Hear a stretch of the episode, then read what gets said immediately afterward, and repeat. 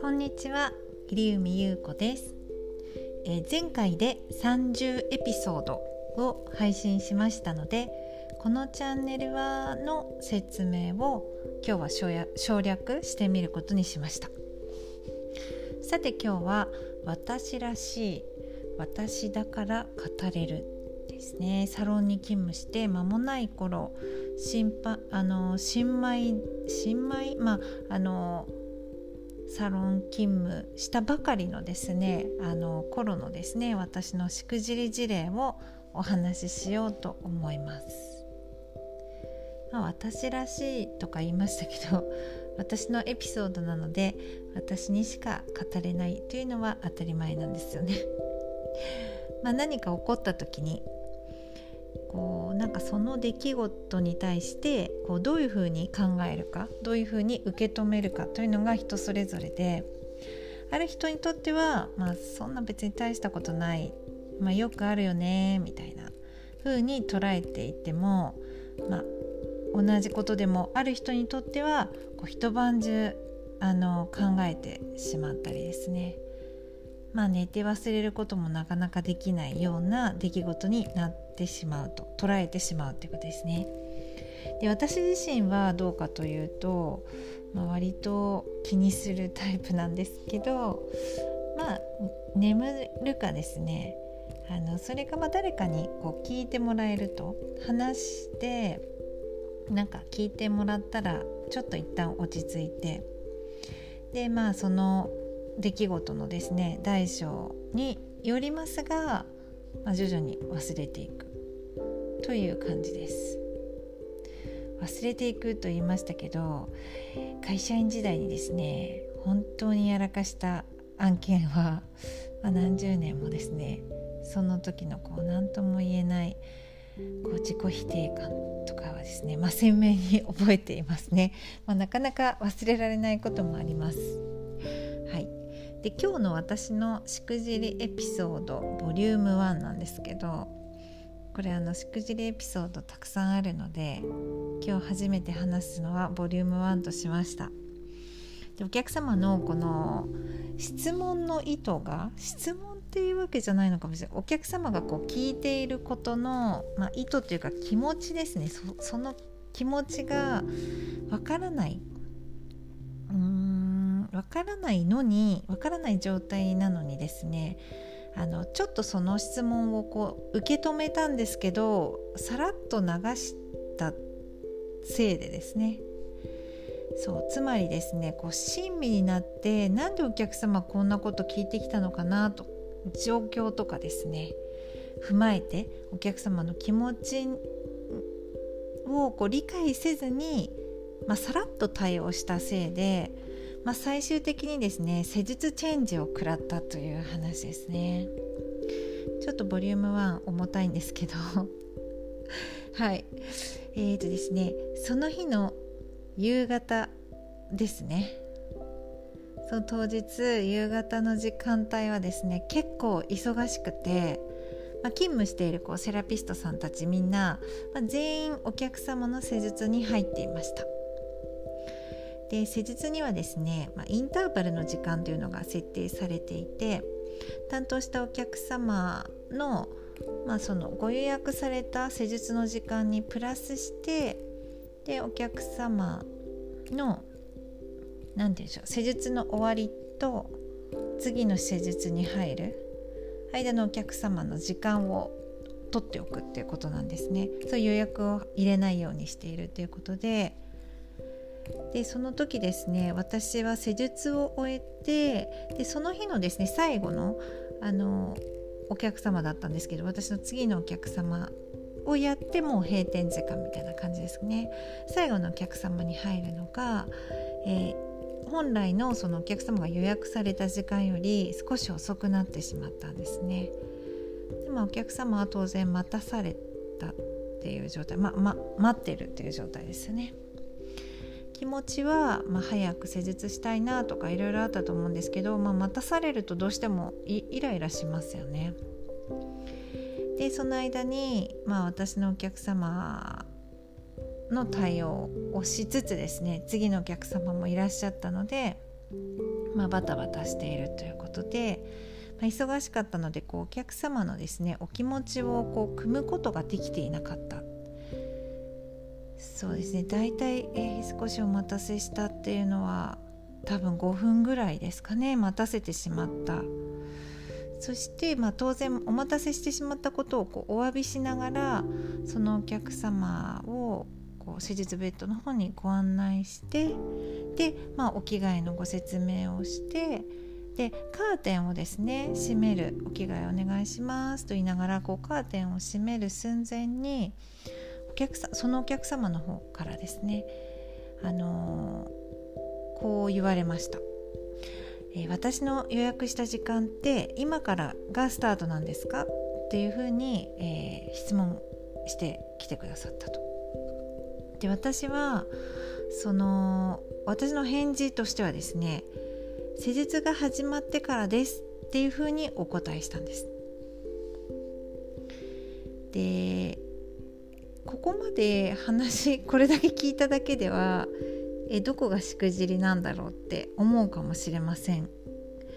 実は私も私自身ですねこの時点でこう自分自身がもうしくじっているっていうことに気づいていませんでした。で後でですね後々考えた時にこの初めの対応この質問してきてくださったあのことに対しての私の対応がしくじったんだなということが分かって反省するんですけれどもまあ大体クレームのほとんどが 最初の対応の、まあ、よし悪しで決まるというのは、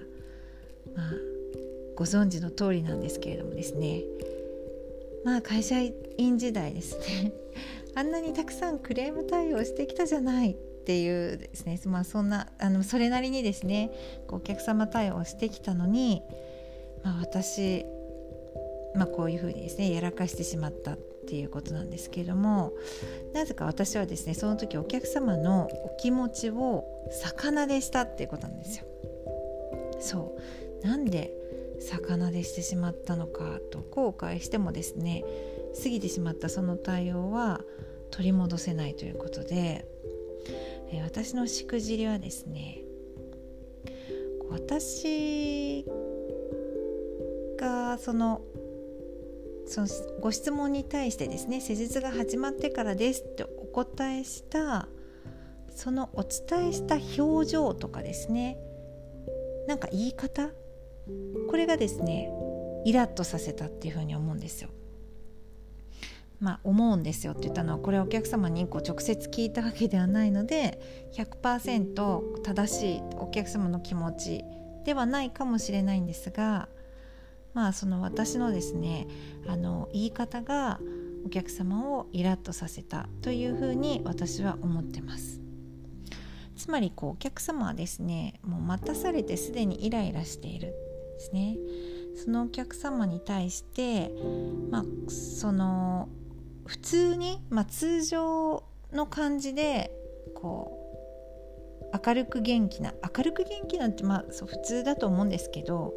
まあこうニコニコして普通にですねこう施術がスタ始まってからですみたいな感じで対応したっていうことですよね。そう例えばなんですけど、まあ、反省点としては まお客様にですね「お待たせして申し訳ございません」と言ったのでいいっていうもんじゃないんですよね。そう。お詫びすればいいっていうものではなくてですねこう気持ちもですね本当に申し訳ないということを全力でそういう時はやはり伝えなくてはならない。これもですねあのお客様によってはですね少しお時間何分か待たされたっていうこう事実に対して別にこう何とも思わない方も実際いらっしゃいますよね。あなんかあ全然大丈夫ですみたいな感じの普通のねなんか別に全然イラッとしませんみたいな忙しいのにすいませんみたいな逆にすいませんみたいな方もいらっしゃるし、まあ、逆にこうはっきりですね声に出して待たされて不満ですっていうことを言ってくる方もいらっしゃるしそうただ「お待たせしてすみません」だけではなくてですねやはり「お時間大丈夫ですか?」とか「こちらの都合でお待たせしてすいません」とかですねなんかお客様はご時間通りに来てくださったのに申し訳ありませんとか、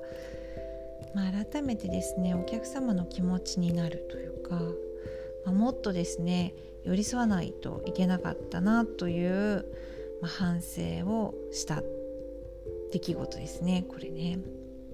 そうチェンジですよ。この後。お客様にこの施術確か、まあ、そんな長くないですね。40分ぐらいだったと思うんですけど、まあ、最後のですね、まあ、残り15分ぐらいの時にお客様に、まチェンジ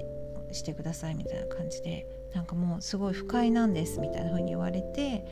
で「分かりました」って言って、まあ、私他のねセラピストさんもし変わってくれなかったらどうしようってこれ初めてですね。お客様からこう言われたのであどうしようどうしようって思って結構焦ったんですけどその空いてるですねセラピストさんが言ってくれて変わってもらえて、まあ、ほっとしたってすごいありがたかったんですよね。そう。多分このお客様、まあ、最初しくじってますから対応に。最初からですねすごくね不快だったと思います。なんかこう気持ちがですねイライラが収まらない状態で私の施術を受けていたと思うんですよね。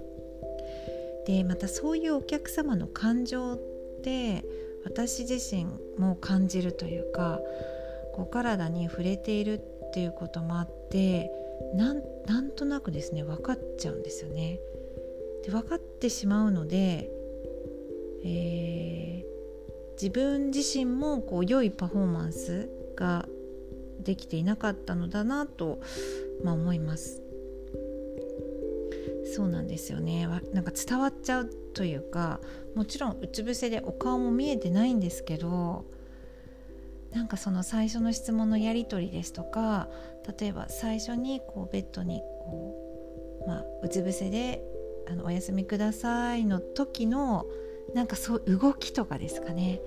そうそういうのでお客様の結構感情って伝わってきてあなんか怒ってらっしゃるなって、まあ、当然待たしてしまったっていうそのこちらもあの申し訳ない気持ちでスタートしてるんですけれどもあなんかきっとしくじってるなっていうことは感じつつの施術になるとまあこううまくいかないですよね。まあ、そんな感じでですねあのお客様にですね変わってくださいっていうさチェンジを受けてしまったというしくじりエピソードでした。はい私のしくじりはですねまだ他にもありますがまたですね機会がありましたらこちらで紹介していきたいなと思います。はい、えー、恥ずかしいですけれどもね。恥ずかしいんですがこのリラクゼーションサロンに勤務し始めたばかりの方の参考になったら嬉しいです。最後まで聞いてくださってありがとうございました。それではまた次回まで。お体ご自愛ください。